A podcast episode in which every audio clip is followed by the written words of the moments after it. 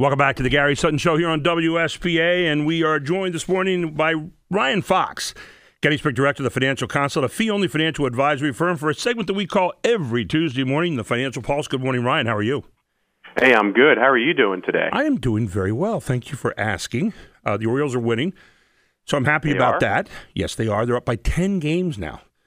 10 yeah, I didn't see the game yesterday, but boy, what a lead. Four nothing shutout again last night over the Boston Red Sox. Um, so they're happily enjoying a cup of chowder today, and uh, you know, anyway, getting ready for another beating hopefully tonight.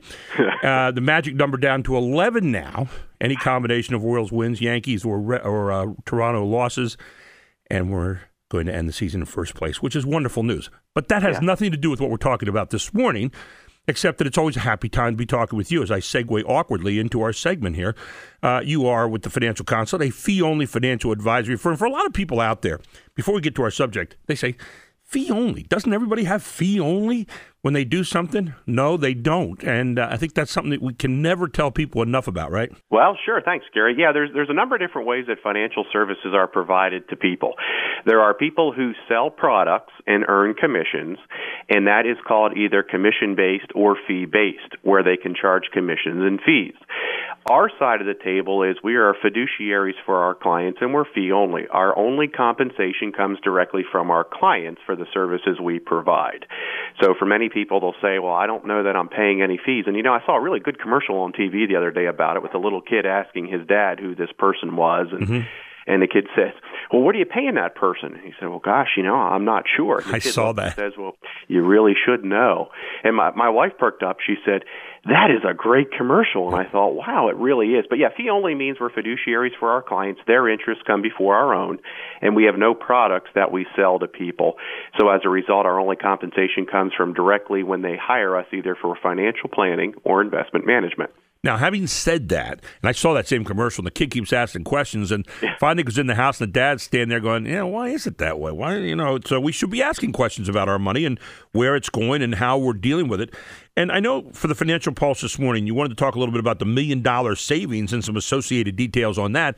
Anytime you say a million dollar savings, my ears perk up. So take take it away. Yeah, thanks, Gary. You know, well, back when I was a, a little kid in the early '70s, you know, this this idea that you'd hear someone was a millionaire, it was so far removed, and it was literally a dream. Yeah, I had a great uncle who was a, a fancy executive in, in another county who would come and visit us at my house here in Gettysburg when I was a little kid, and he'd always have the newest Toyota, and he'd pull in, and this, you know, a Toyota then was like a Maserati today. It Oh, yeah. always seemed so fascinating. Well, he'd come in, and my dad and he would always have a conversation that would surround the stock market. And, you know, my parents weren't big investors or anything back then. And I never had any idea what kind of money he had. But let's say this was, you know, around 1980 and he did have a million dollars. Well, in today's terms, with inflation adjustments, that's about $2.4 million. So you can see this idea of a million dollars then versus now, what it means for people. And we hear that preached all the time about a million dollars, this and that. But that's really not the right benchmark for many people. And I'll give you two examples. Two examples would be, you know, you, you have a high, high performing professional couple in a field where they're trained to live a visibly wealthy existence, that maybe they have a million dollars in retirement savings. When they project their wants, they probably need four or five million dollars to retire to hit that. The flip side of that is two people who've retired, maybe they were in public service, they live frugally their lives. You know, maybe they have a half million dollars saved up, they have their house paid off, they've lived they live off a couple of pensions, maybe social security and work part time. Those people may have a much more affluent, wealthy retirement than the people who earn a lot more money who are perceived to be millionaires because of how they're trained to live. So for some people a million dollars is plenty, for others it's nowhere near. And even though we hear about it, things like that, we've got to find ways to try to boost what we can, but understand really what our individual needs are. And that kind of corresponds into this concept of visible affluence that we, we hear and see so much. You know, and, and you mentioned pro baseball, and, you know, there are great examples. Many of those people will go down their career, earn millions and millions of dollars, but you never know when your career ends, either because no one wants you or you do something stupid on video and you lose your career Yeah, amen. Yeah. Um, and, you know, one of the things that's creating that right now is we have so much social media where people tend to follow and post pictures about, you know, great trips and vacations, which are all wonderful.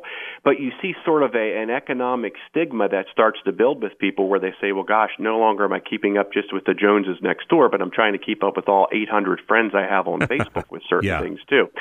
So I wanted to talk a little bit about that and bring, bring some awareness to that, that no matter where people are economically now, their retirement needs are customized based on their circumstances, expectations, and really how they expect to live then and also how they expect to live now. And obviously, with the longer lifetimes we're living after retirement, uh, you, you need to factor that in as well, right? You really do. And you know, for a lot of people who say, I haven't quite saved enough, well, first of all, what is enough? How do yeah. you increase your retirement income? Work a couple years longer, put off Social Security to lock in a bigger benefit, and work part time doing something you enjoy. And maybe that means cutting back your hours at your current job or when you retire, move to a cheaper area, a smaller home. You hear about downsizing, yep. things like that. If you're cutting your utility costs and your property taxes and your operating expenses and your maintenance costs, that's all going to help. Uh, you know, something else is plan ahead too. You know, at 65, it's a very difficult time to plan for retirement right. if you're not there. You know, people ask me, when's an ideal time to get a financial plan done?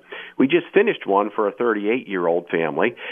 Most people are in their 40s and 50s. Somewhere between 40 and 60 is a great time. But if if you're around 50 and you've never had a review done of your 401k, your future projections, and you need help with that, that's a really good time to start researching how to get it done. And you're just the kind of guy to call. They can call you at 334 1861 and that great website as well, right? Yeah, thank you. We can go. Uh, folks can go to ryanfox.info and hear clips from the show, kind of review and kick the tires on who we are, what we sound like, um, and then they're welcome to call and you know kick the tires even more. And what we do is an introductory meeting where we meet with folks, and I say we. It's, uh, it's usually me and some, one other person right. if possible, and uh, in our team approach, we'll sit for an hour and go through everything about all of our potential fees, how we operate, and then folks can decide if we're a fit or not. Ryan, great stuff as always this morning. Thank you so much for taking the time. Hey, go O's and have a great week. we'll see you next Tuesday morning. Ryan Fox, the Gettysburg Director of the Financial Consult, a fee only financial advisory firm.